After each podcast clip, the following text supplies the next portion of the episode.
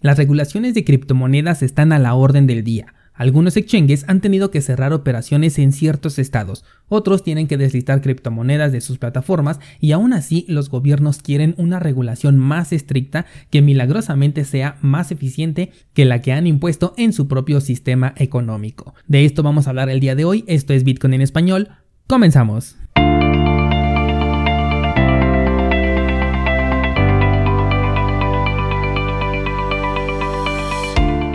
Hola, soy Daniel Vargas y esto es Bitcoin en español, un lugar donde hablamos de la tecnología más revolucionaria desde la invención del Internet. ¿Crees que estoy exagerando? Ponte cómodo y déjame ser tu guía en un camino sin retorno, el camino a la descentralización. Bienvenidos descentralizados a este jueves 14 de enero de 2021 y pues Bitcoin de nuevo ha roto con todo pronóstico y no ha confirmado la figura hombro cabeza hombro de la que veníamos hablando esta semana. Por lo que veo parece que el precio va a consolidar un rato en esta zona que va desde los 32 mil aproximadamente hasta el máximo histórico de 42 mil dólares para posteriormente decidir su siguiente movimiento, el cual si fuera a la alza yo le pondría un objetivo en los 56 mil dólares, toma nota de este objetivo. En lo personal me agrada mucho que el precio se ponga a consolidar en este momento, sobre todo porque esto le va a dar un descanso a este movimiento alcista que traemos desde meses atrás y esto nos da oportunidad a que los indicadores se regularicen y que el precio pueda eh, dar este siguiente impulso si es que todo ocurre como estamos especulando. Ayer te comenté que iba a comprar si la figura se invalidaba y así fue. Se me ejecutó una pequeña orden de compra en los 37 mil, la cual se fue directamente a mi cartera de acumulación. Es decir, en esta cartera no me importa el precio porque lo que quiero es acumular simplemente BTC. Por si eres nuevo, déjame te comparto mi estrategia y es que yo por supuesto que estoy listo para aprovechar cuando hay una caída en el precio, claro, siempre y cuando tenga dinero disponible porque pues no siempre es posible. Pero si finalmente mi objetivo es comprar y mis targets están aún muy lejos del precio que se encuentra ahorita, entonces también compro cuando el camino de menor resistencia es a la alza, como en este caso que se invalidó la formación hombro-cabeza-hombro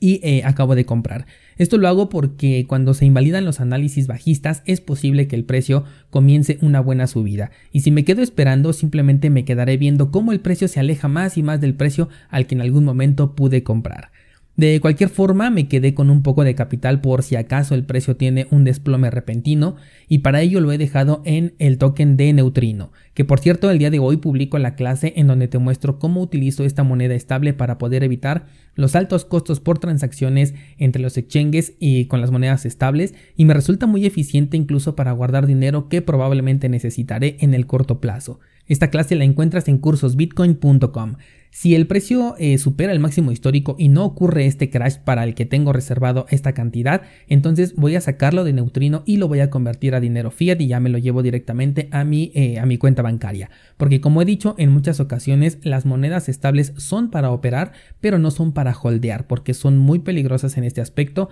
aunque se trate de protocolos eh, ligeramente descentralizados. Y por cierto, ya que te hablé de la página de cursosbitcoin.com, acabo de hacer un pequeño cambio que espero que te guste, y es que agregué una nueva sección que dice videos cripto, en donde he publicado algunos de los videos más interesantes que tengo en mi canal de YouTube incluido el nuevo video que publiqué el día de ayer con una eh, estrategia de compra-venta de Bitcoin para poder aprovechar toda la tendencia alcista desde el principio hasta el fin. Mi idea con esta sección es que lo tengas todo en un mismo lugar y que además si algún día me llegan a bloquear el canal de YouTube, como ha sucedido a muchas otras personas, sepas en dónde vas a encontrar todo este contenido y no se pierda. Esa es la razón por la que ya no subía mucho contenido al canal fuera de lo que es el podcast.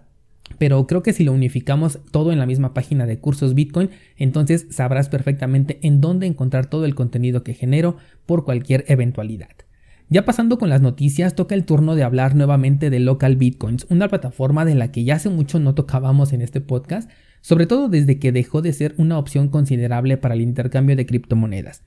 Bueno, pues resulta que el exchange va a dejar de dar servicio en diferentes estados de los Estados Unidos, valga la redundancia, y hasta el momento no se tiene una explicación oficial, pero la noticia ya fue confirmada por la misma empresa a través de su cuenta de Twitter. Eh, lo que se especula es que se trata de medidas tomadas por las regulaciones cripto que se están imponiendo en el país. Como bien sabes, Bitcoin no puede ser prohibido, pero los exchanges tienen que acatar estas medidas si es que quieren operar dentro de un país. Aunque Local Bitcoins cambió radicalmente su estrategia de operaciones al grado de que ya no te lo recomiendo para, para poder operar, esta acción poco tiene que ver con ellos y más bien es parte de las medidas que tienen que tomar si quieren seguir existiendo. Lo mismo le puede ocurrir a otras plataformas, por ejemplo Hodul Hodul, que sí es un exchange peer-to-peer, en este caso sí es muy recomendable la plataforma, pero finalmente es una empresa que también tiene que acatar las medidas que se le impongan. Con todo esto que vamos viendo de las regulaciones, en este caso en Estados Unidos o en las noticias que te traje eh, al principios de semana en Reino Unido, donde también te hablé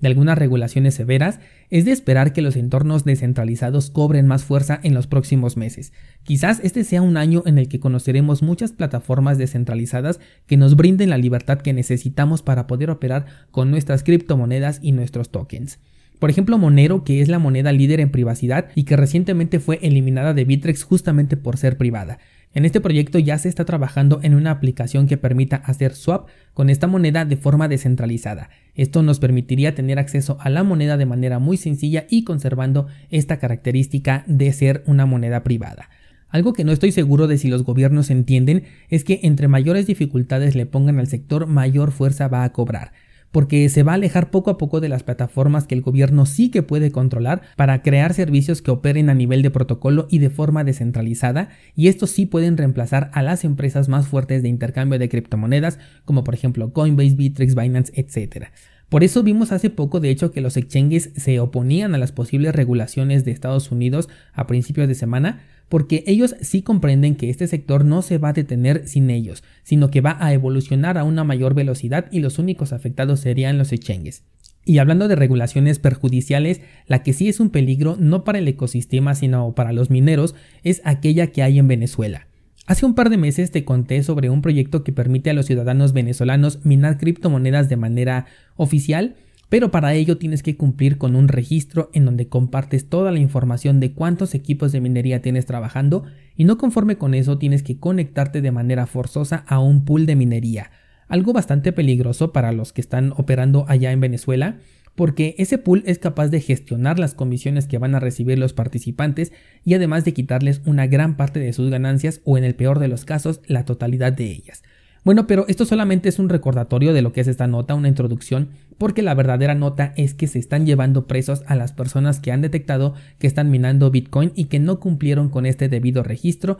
o que no se conectaron al pool oficial. Una acción lamentable, la verdad, pero que no me sorprende viniendo de un régimen autoritario. Una alternativa que podrías utilizar si es que me estás escuchando desde este país es la minería en la nube, de la cual ya hemos hablado, ya te dije que no es que sea muy rentable, sino que la actividad no va a estar ligada a tu identidad, ya que los pagos se hacen en criptomonedas, bueno, hablando de Genesis Mining, que es la empresa que he utilizado, y en este caso las recompensas son bitcoins vírgenes que no tienen ningún historial, por lo tanto no pueden tener un seguimiento puntual. Así que eh, checa esa alternativa si es que estás interesado en continuar con la minería y vives en Venezuela. Y siguiendo con el tema de las regulaciones, Christine Lagarde, que es la presidenta del Banco Central Europeo, volvió a opinar sobre los activos digitales, diciendo que se requiere eh, de manera urgente una regulación severa. Esta regulación tenía que ir para el G7, después expandirla hacia el G20 y de ahí convertirla en una regulación internacional. Sus palabras fueron, es un activo altamente especulativo que ha realizado algunos asuntos curiosos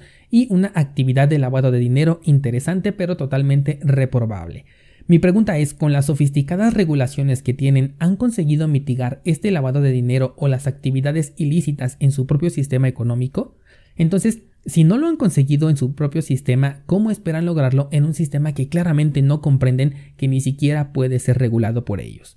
La ruta está muy clara para las criptomonedas, ya no van a pasar desapercibidas y tener el conocimiento por tu parte de cómo utilizarlas de manera descentralizada, eh, cómo utilizar intercambios peer-to-peer y conservando la custodia de tus criptomonedas, es que vas a estar no solamente uno, sino varios pasos por delante de estas regulaciones porque tarde o temprano van a llegar a tu país. Por último te cuento que ayer publiqué eh, las monedas finalistas de la votación para el análisis cripto del mes de enero. Muchos votaron por monedas que ya habíamos eh, analizado en el pasado. Recuerda que tienes este material en cursosbitcoin.com diagonal análisis y no se trata de temas únicamente técnicos porque si no estos videos tendrán una caducidad, sino de conocer el proyecto a fondo, ver sus fundamentales, sus objetivos, sus logros y finalmente eh, te hablo un poco también sobre el apartado técnico pero con información que te puede servir independientemente de la fecha en que veas el video. Porque te hablo, por ejemplo, de sus canales de acumulación, las zonas importantes de compra, las zonas de venta, y bueno, ya dependiendo del punto en el que esté el mercado para cuando tú veas el contenido,